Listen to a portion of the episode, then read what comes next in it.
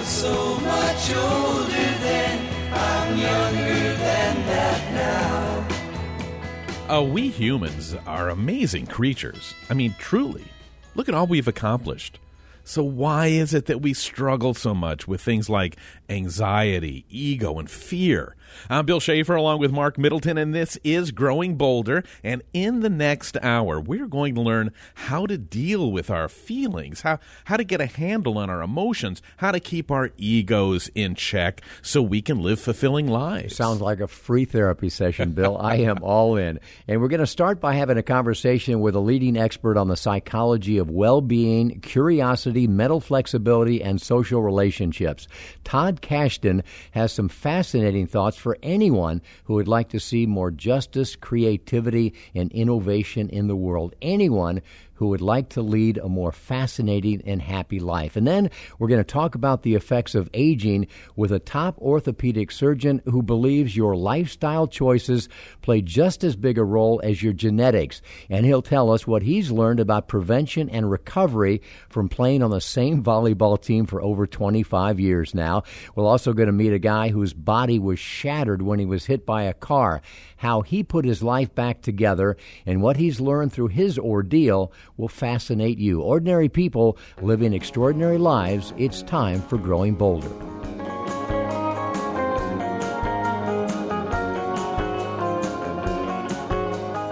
Well, how many of you are over it, feel powerless, wish somebody would listen? Well, you're going to love this. I'm Bill Schaefer. This is Growing Bolder. And this segment is for anyone who understands the value of nonconformity, of free thinkers, who wonders why we cling so tightly to the status quo. Well, we've got a guy who wrote a book about just that, a psych professor at George Mason University, who believes sometimes it's good to be bad. The book is called The Art of Insubordination, How to Dissent and Defy Effectively. Let's see what we can learn from Todd Kashdan. Hey, Todd, how you doing? Hey, great intro. I'm, I'm excited to read whatever you're going to be writing next. Well, you know, you keep writing them and we'll keep introing them because, uh, you know, I took kind of a positive tack there, and I guess maybe it would have been more effective if I would have said something like, all right, this guy's written a book. It's probably going to bug us all. It's about insubordination, something none of us need or none of us want. Todd, what the heck did you write that for? You would get more likes on Twitter because moral outrage in any respect. This is, this is why moral outrage is actually so popular on, online, is that it is the it is the path to getting more likes. The algorithm actually gives a little boost to high energy negative emotions. So if you want more listeners, um, you got to blow some fuses. Now, this is a great topic because we are living in an era of insubordination, at least online, like you bring up. Did that, is that what motivated you to dive in and learn about this? Or th- really, it's a continuation of topics that, that you've been looking into for a while. What is going on with us? Society has a tailspin at one end, and on another end, the cultural trends show it has never been a better time to be a non- white man. It's never been a better time in terms of the decline of violence, wars, abductions, kidnapping, sexual assaults, poverty. So you've got these two interesting trends that are happening simultaneously.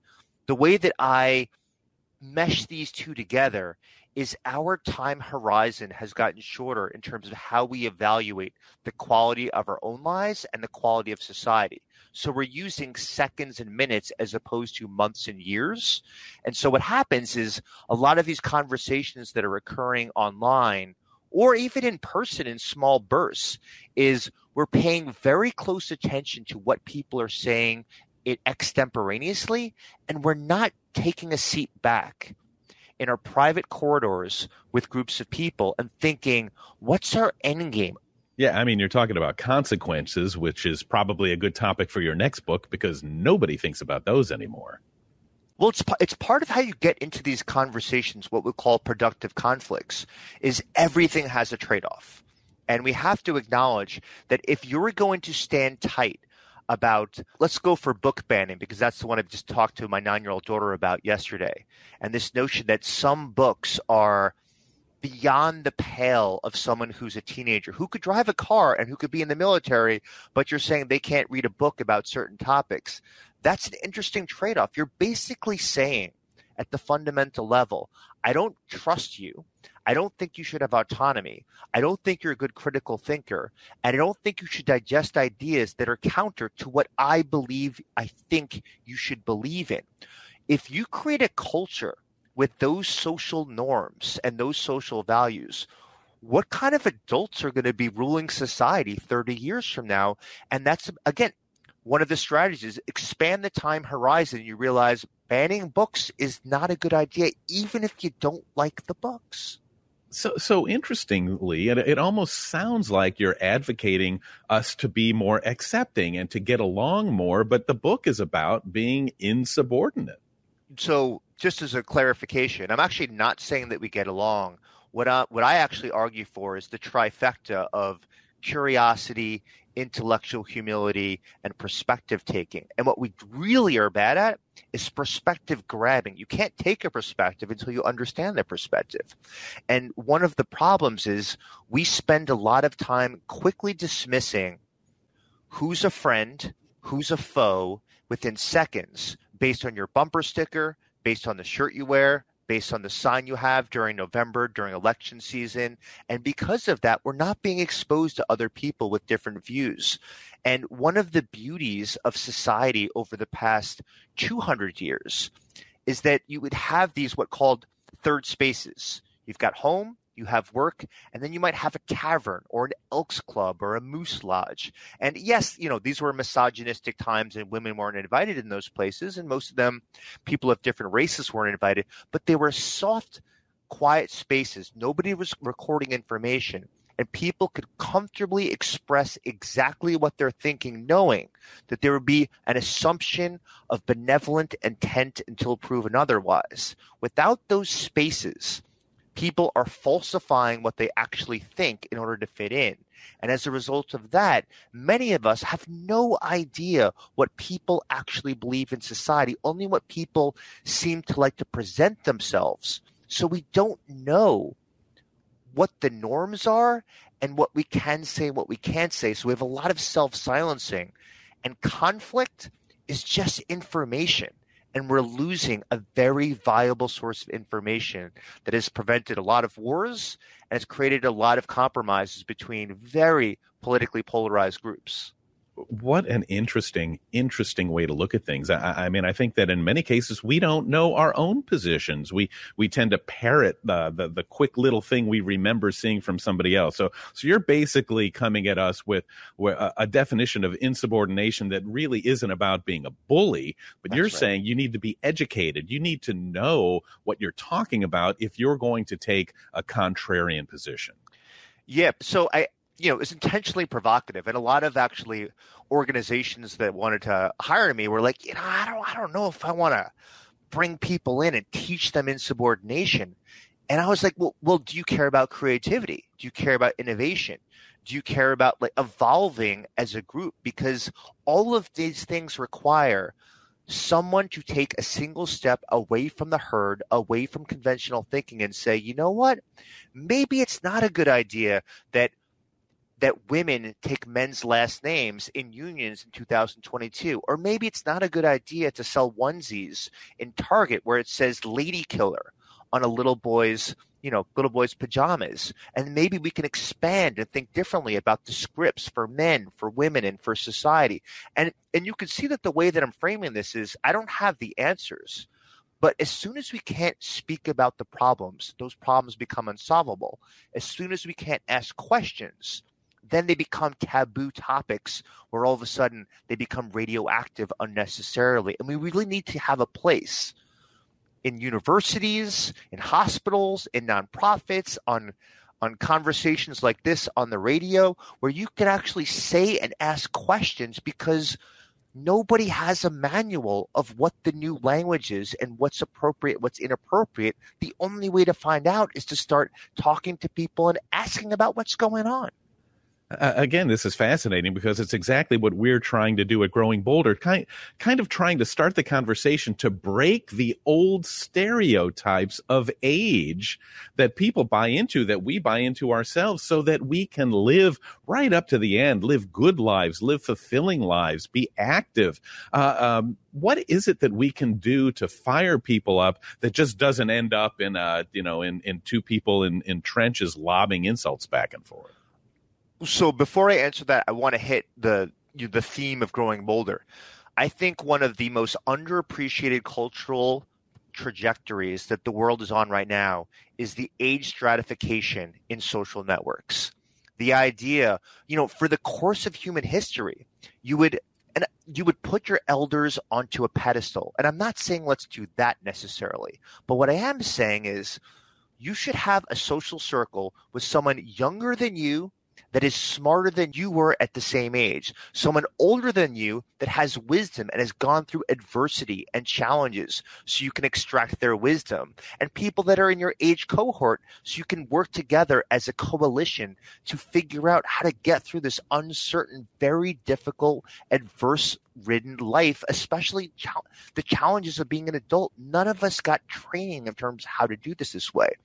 As long as we are age stratified and we're not ha- hanging with people that are older than us and younger than us, we are not passing down the wisdoms that are passed down over the course of history, and we keep having to repeat our own mistakes. We could really speed things up by doing this. So one of the strategies built into that conversation right there is we have to choose social alliances, social networks, where we're choosing not to find people that validate us and just are simulacrums of our own background and experience, but people that offer expansion of our knowledge, our wisdom, our perspective, financial resources, social networks. And when you do that, it's going to have a little friction in the beginning because you're not going to see eye to eye on everything. And I really want people to understand the science of that short-term mental anguish. The payoff is long-term personal growth, evolution, and greater meaning in life. Uh, th- this is incredible, and, and it's it's it's not that it's over my head, but it's so much information that it's kind of it's kind of hard to ingest. I, I think I think kind of what you're what you're pointing out is that one of the problems is it isn't just that others tend, you know, we we don't like millennial, you know, different groups don't like each other, right? They get adversarial relationships. And with older people, it's it's not just that others tend to ignore us as we age, I think, or think we're less capable. Most of the time, older people do it to themselves. We don't fight as hard. We withdraw, we isolate, and we allow some of these things to to keep going. Well, so I'm actually want to take the opposite uh, side of that, opposite position on that argument, and say one of the isms that is continually allowed is ageism. I mean, I'm only forty-seven years of age, and I've noticed in the past fifteen years, maybe even seven, ten years, is the amount of allowance where people are to say, Um, there's something wrong with how the boomers think about things. There's something wrong about how Gen X thinks about things. Um, and they were wrong about their views at the time, as opposed to trying to take the perspective of what was it like to live in the seventies and the eighties and the nineties, is that we did, we used different terms. There was still compassion. There was still empathy. There was still perspective taking. There was still a desire. I mean, just look at hippies, right? The entire movement was, how do we make a better world where there is more love and compassion, irrespective of your background and where you're from? Did they get words wrong as you look back from the lens of today? Of course.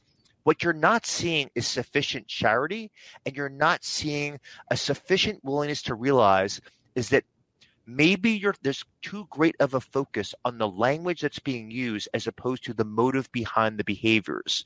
And that is a unnecessary, needless psychological barrier between older generations and younger generations. And this is exactly what I talk to my college students about, is do not complain about racism, homophobia, and transphobia if you're still going to hold ageism. They're all the same thing, which is you are deciding the, the value, integrity, and fortitude of another human being arbitrarily based on superficial appearances and a few words that they omit. That, as a general theme, is a horrible thing to do in society. Does not matter what the content of the person that we're talking about. Todd, you, you what you basically did there is you just defined society today. That's that's the world we're living in. That's what happens every time you turn on this news channel or that news channel, this radio show or that radio show. So now that you've put your finger on it, what can we do about it? Can we can we dig ourselves out of this hole that we keep making deeper and deeper? Yeah, this is exactly my mission right now, to get out there and actually start teaching people the skills. So there's a term um, from a few French researchers. I can't remember the first name. I know the last name is Butera. And they talk about this term called social cryptonesia. That sounds, you know, really jargony, as if I'm trying to prove that I have a PhD. But it's a nice term. Is what it means is, is that there are things that benefit us today. We don't know the origins of them, because it's not like, you know, the uh, we're learning about kind of how Superman and Batman and Wolverine became who they are. And we forget that the groups that we loathe and dislike or have a problem with today are often the origins of exactly what's beneficial for us. And as we teach people objectively about history, people change their views in terms of being less discriminatory and show more tolerance and dignified attitudes towards those groups that they, they, they, they loathe. And let me just give you a concrete example about this ageism thing. The boomers and Generation Z, and I know we're using these kind of generation terms loosely here, they were the two groups that said, hey, you know what? If you were in a very unsatisfying and abusive relationship, it's not too long ago where you never left. And these were the groups, these were the generations who said, you know what?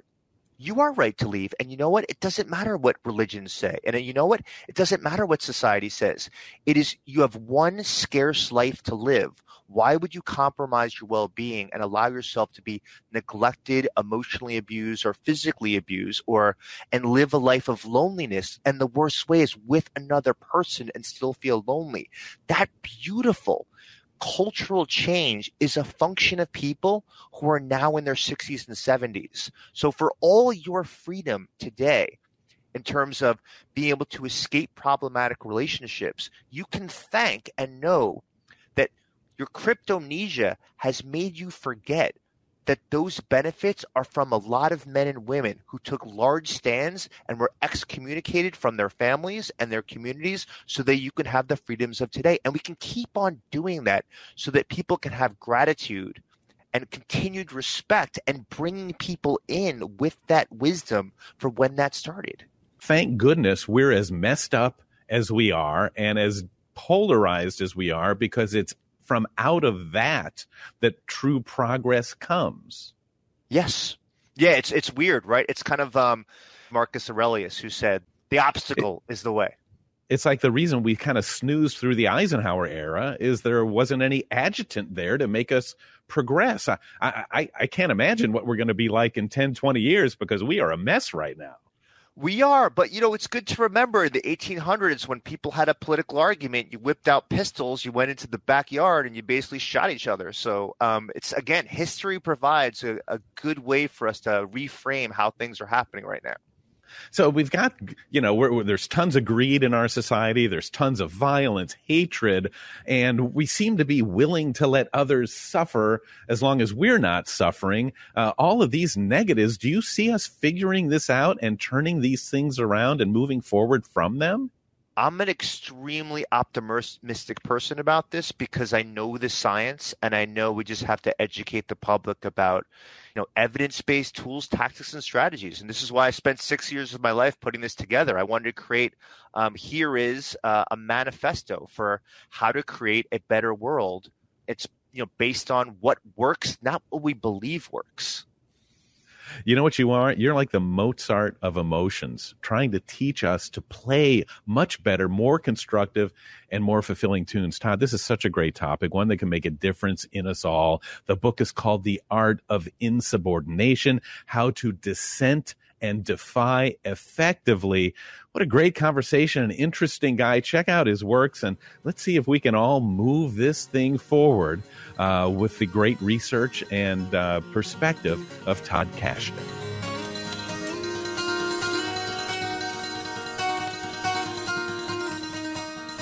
Do you have any aches and pains that limit the things that you can do?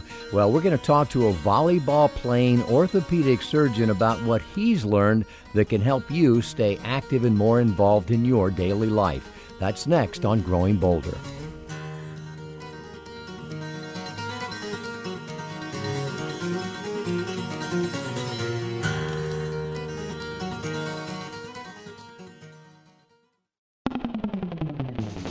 Stay connected to Growing Bolder for daily doses of hope, inspiration, and possibility. Find us on Facebook, Twitter, and Instagram for our latest stories and motivational pictures.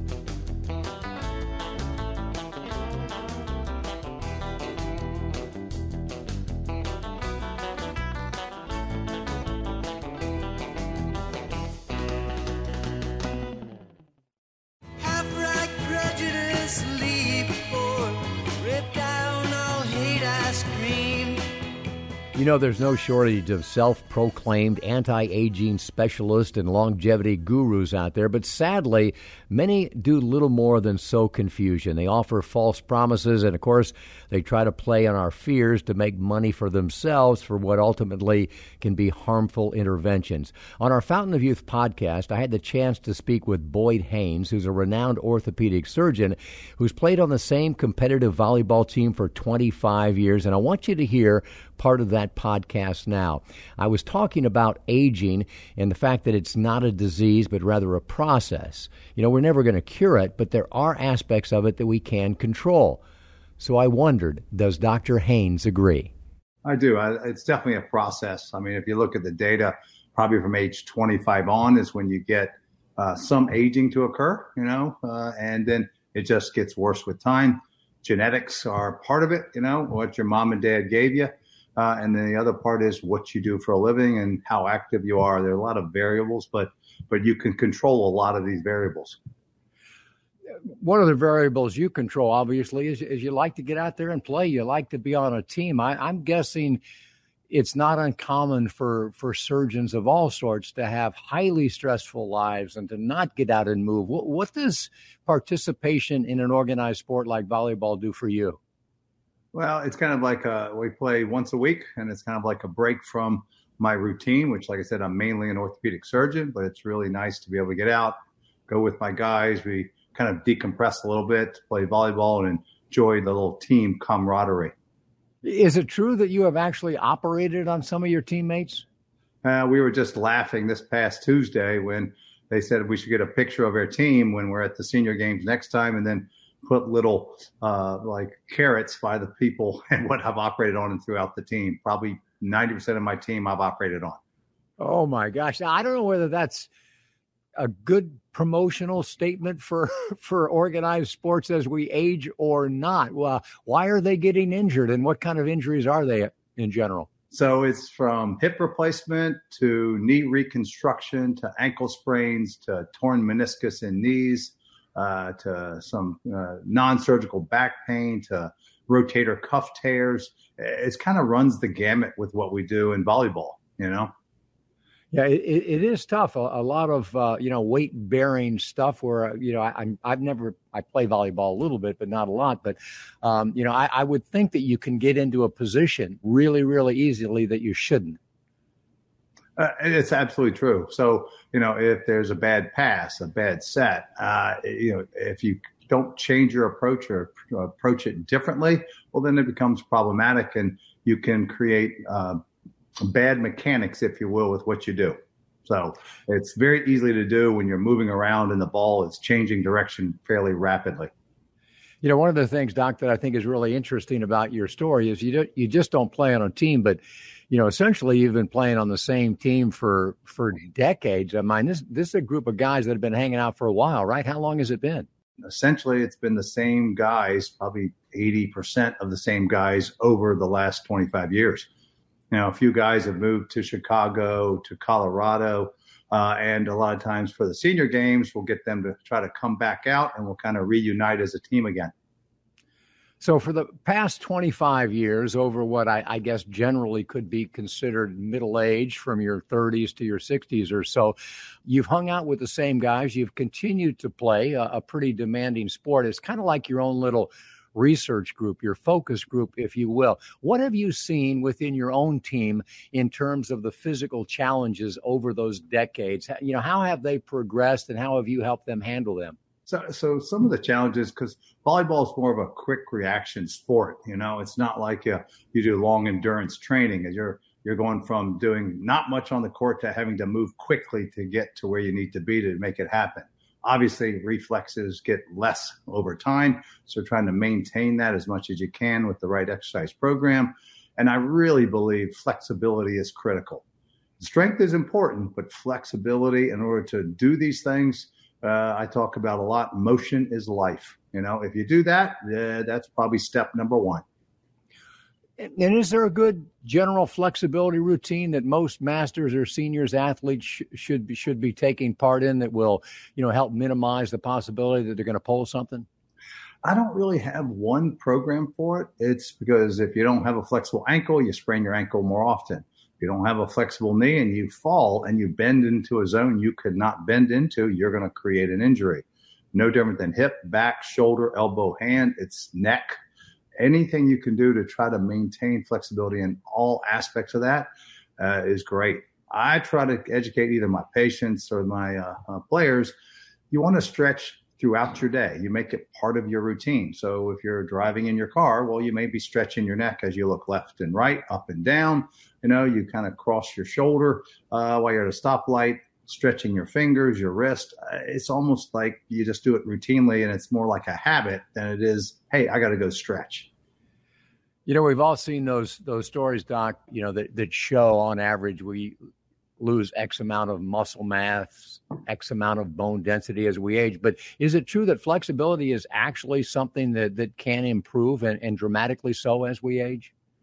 It actually can. I think it's important to start as young as you can. All right. And I mentioned it to my younger patients as well, is that if you start with a habit when you're young, all right, well, then it kind of goes into as it goes into the uh, uh, more senior years, and it becomes part of just what you do. It's the fabric, you know. So if you maintain that when you're young, then you will do better as you get older. What I've seen pretty commonly in my practice is I got some people coming in for significantly arthritic knees, and they come in and they tell me they're doing great. And uh, it's very confusing to have such a bad x-ray and the patient reports something different.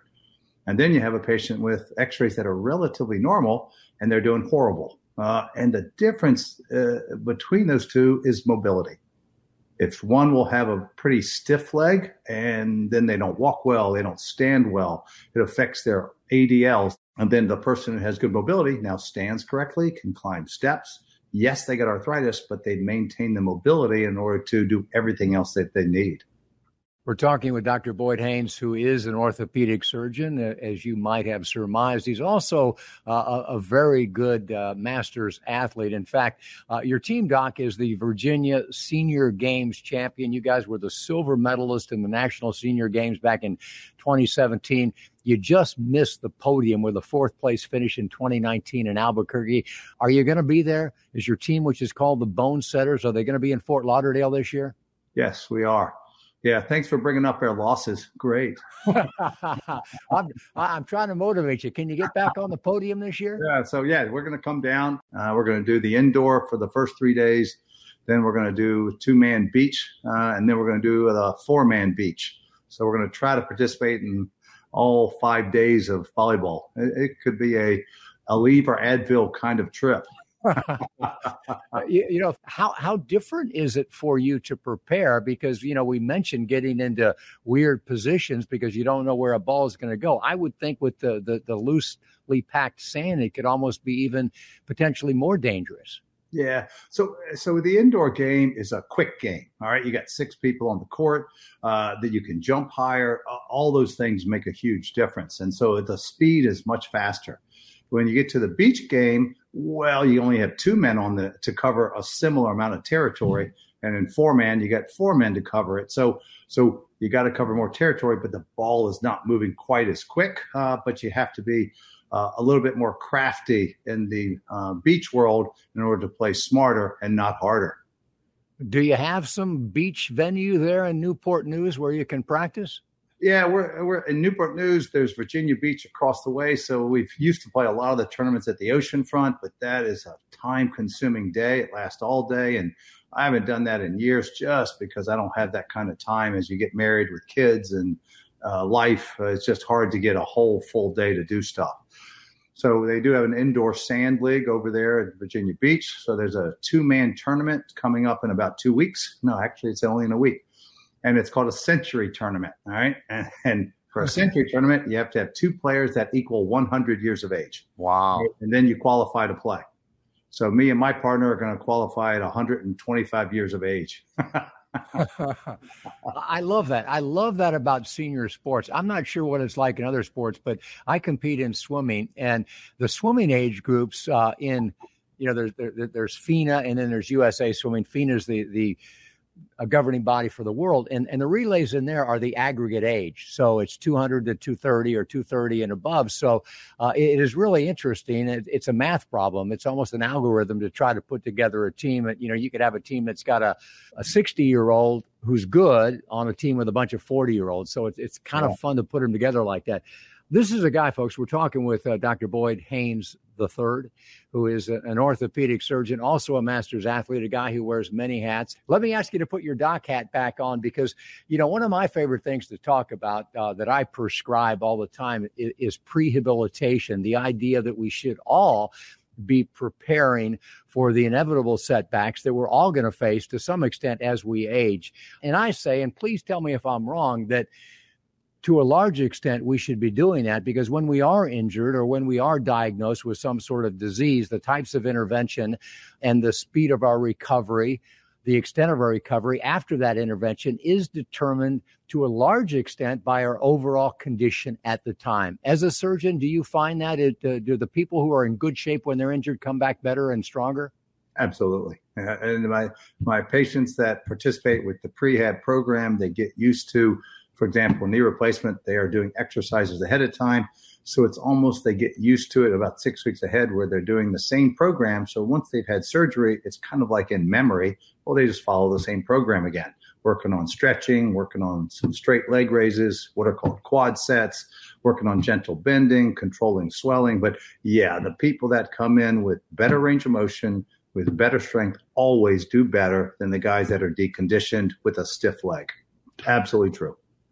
Thank you for that. It's the biggest no-brainer in the world in my mind, folks. If you guys are not getting ready, uh, if you're not getting ready for the physical setbacks that we'll encounter, uh, you're making a big mistake. Uh, I'm sure you're not like this, uh, Doctor Haynes, but but I think, unfortunately, there still is a good bit of ageism in the medical community uh, in that many doctors are, are very quick to prescribe medication before lifestyle modification. Uh, and many will look at age first before they decide whether, you know, some sort of intervention is appropriate. I've done stories on ninety-year-olds who couldn't get a knee replacement. You know, one doctor after another said, no, you're ninety years old, until finally somebody looked at this guy's condition, looked at his attitude, looked at his desire, looked at uh, his goals and said, yeah, I'll give you your knee. And then six months after he got his knee, he's climbing mountains. How much has has the aging patient changed over the years? And, and do you consider condition first before age? Yeah. So, so my push on all my patients when I talk to them about the condition that's happening is I tell them first and foremost, I really don't care about your birth date. That makes no difference to nice. me. I care about your health status. So I got ninety-year-olds that are in great shape, and I got forty-year-olds that are not very good, all right? So so health status is more important than how old you are, all right? Um, like the oldest uh, joint replacement I've done is someone who's one hundred four years old. Wow. So, uh, yeah, she had challenges, challenges at one hundred four, but she's one hundred nine now, you know? So I really don't care about the birthday sort of issue. It really is about how are healthy are you and have you maintained yourself over your life.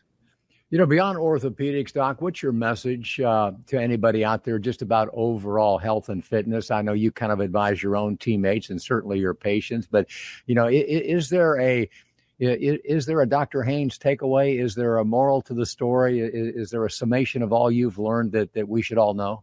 I would tell you what, because it's hard for me to convince patients to go work out in reality. It's just for in the general person doesn't have the time or the effort to want to go to a gym, stop their life, and do their exercise program. So what I try to incorporate is have them do a program that's part of their life. So if they're sitting in a chair or they're doing leg lifts, all right, if they're brushing their teeth or standing at the uh, counter, they're doing squats. All right, I want them to walk, do simple things, stair climb. So that's what I push. And then it's not that they're, they're having undue burden about what they're doing, but at least they're getting some sort of exercise. And hopefully that may be a springboard where they can do a heavier set of exercise. And then two, I already mentioned it, but motion is life. A excellent stretching program. Like a lot of my yoga patients just have better mobility and have less issues. And over the long run, they do better in all aspects of every involvement thing, every involved intervention that I do, whether it's shots, whether it's delaying surgery, whether it's once they get surgery, that my mobile patients always do better, always. Thank you for that, Doc. I, I love that, folks. We've all got to figure out a way to, to to get moving. And, you know, one of the things we love about masters in senior sports is, is because, uh, you know, the closest thing is actual movement, and it's social engagement. It's social interaction. It's it, it's the, the power and the beauty of a shared passion. And, and, and Doc, that's one of the things I love most about the National Senior Games. And I was blown away when we went there in twenty nineteen just to see athletes helping competitors and everybody rooting for one another. Talk a little bit about the social benefits of uh, of participating in, in an organized sport. And what you said is exactly true. When you're there and you're competing against all the different teams, particularly in my volleyball world, a lot of the guys stick around and watch your match, you know, and you may have just beaten them or they may have just beaten you. So it's real camaraderie. Uh, it's uh, very social for my guys. We get, yes, we get some exercise in, but then we get to hang out and laugh and talk and, and just take a breather from life and, and enjoy that social environment. So I agree with everything you said. I think that's a critical, important aspect to this, to that socialization part. You know, folks, people like Doctor Haynes are invaluable to our society because ten thousand of us are now turning sixty-five each and every day. And when it comes to dealing with our aging society in which the majority of us are not healthy, we've got to get people to start making the right kind of lifestyle choices as early as possible to increase not just their lifespan, but more importantly, their health span. And a reminder that you can listen to the Fountain of Youth podcast wherever you find your podcast.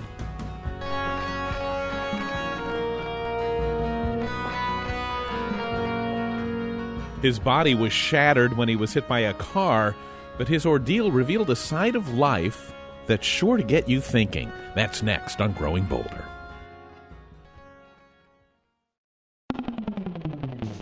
Sign up for the Growing Bolder Insider newsletter, delivered to your inbox every week. Be the first to see our latest interviews, stories, and tips for making each day count. Sign up today at growing bolder dot com. Miss an episode of Growing Bolder Radio? Subscribe to our podcast and get it on your mobile device. Details at growing bolder dot com slash podcasts. Hear the soldier stand side my hand at the mongrel dogs you teach. Hi, Mark. Uh, that guy over there is Bill. And, of course, this is Growing Bolder. And, you know, we all think about the future. We plan, we save, we envision all the things that we'd like to do and where we'd like to go. But the truth is, life doesn't always go as planned. The unexpected happens to all of us. Anything from the death of someone that's close to us, a life-threatening diagnosis, the loss of a job, the end of a relationship, it just goes on and on. Joey Eberlein was loading Christmas presents for needy children into a car when his life changed forever. Bill picks up that story. Are you in pain today? Every day. How do you deal with that? It's there. It's just a part of it now. Joey Eberlein's seed in life has been behind those drums ever since he was a kid. Only now, what was once intuitive takes focus. He once toured with Steve Miller, played for Peggy Lee, Chuck Berry, and Diana Ross. But now it's a struggle to keep time. His fills aren't as clean. Just minutes leave him exhausted, but Eberlein knows he's lucky to be alive after what happened to him on December twelfth, twenty eighteen. One of the things we did was every year we would start collecting toys and games and clothing, and we would find families in our community who needed help at Christmas. And I helped a father take things out to his car. And he turned around and gave me a big hug and He said, "Thank you so much. You've made our Christmas. And God bless you." And I turned around and I went to cross the street to go back to the Legion. And out of the blackness, I sensed something was there. And like Superman, I put my hand out to whatever it was. It was a car with no lights. And they were accelerating. And the driver hit me, flipped me into the windshield. I broke the windshield. That's the first time they knew I was there. They hit the brakes, and that threw me nearly a half block in the air, and I landed in the street. Long story short, I went into a coma, and I was in a coma for twenty-two days. They told Leslie that he won't survive. So Leslie they, started... They actually told your wife... He wouldn't survive. But he did survive, only to have to learn to talk again, to write, and more. I couldn't sit up in bed. I couldn't lift myself up. I could lay there and wait for a nurse to come back and change my diaper, rearrange my pillow. I was totally on every support system they had. I couldn't do anything for myself. There were other injuries, too, that were just as devastating to him and his wife. Not physical, but financial. While I'm fighting for my life, she's fighting for our life. She's boxing up our four thousand square foot home, all of my drums, all of my musical equipment, all of our antiques, finding places for our pets, putting our house on the market, because we're being told we're going to have about two million dollars in medical bills. We lost just about everything. We sold vehicles, we sold our house, we sold our musical equipment, whatever it took to survive.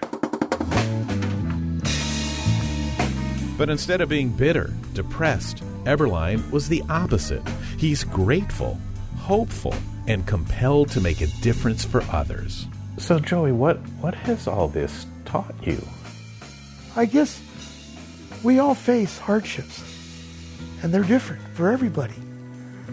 And it, it might be health care, it might be their family, it might be their marriages, their relationships, health. I have friends that are fighting cancer, friends that are fighting their with heart problems, problems with their limbs, with their everything you can imagine. The list.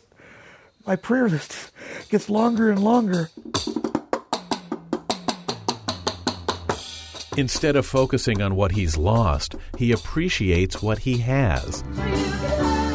A loving wife and that seat behind those drums. But how could I be sad? How, how could I be unhappy? How could I not think that, you know, every day is the best day of my life? Every new day. You know, it's, it's, I c- couldn't ask for more than I've been given.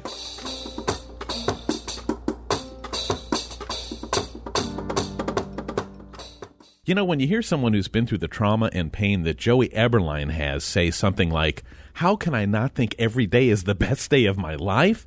Man, that really makes you think. It makes you realize that we all have a lot to be grateful for. Take advantage of it. Get out there, do what you love, and make a difference.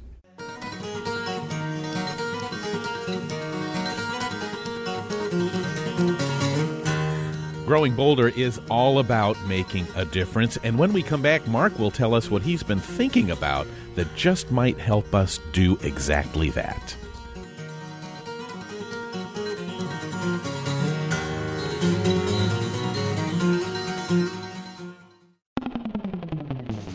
Subscribe to Growing Bolder magazine, now with more information, articles, and photos than ever before. This quarterly publication is unlike any other, filled with the kind of inspiration you need to live your life to the fullest. More information at growing bolder dot com slash subscribe. Miss an episode of Growing Bolder Radio? Subscribe to our podcast and get it on your mobile device. Details at growing bolder dot com slash podcasts. My guard stood hard when abstract threats to noble, to neglect. Yes, there are things that we lose as we age, but there are also things that we gain, and one of them is resilience. Every one of us who makes it to whatever age, fifty, sixty or more, has had to develop resilience. Unfortunately, we gain a lot of it because we need to in order to overcome some difficult challenges. Growing Bolder contributor and international authority on active aging, Doctor Vonda Wright, has some tips for developing even greater resilience through mindfulness.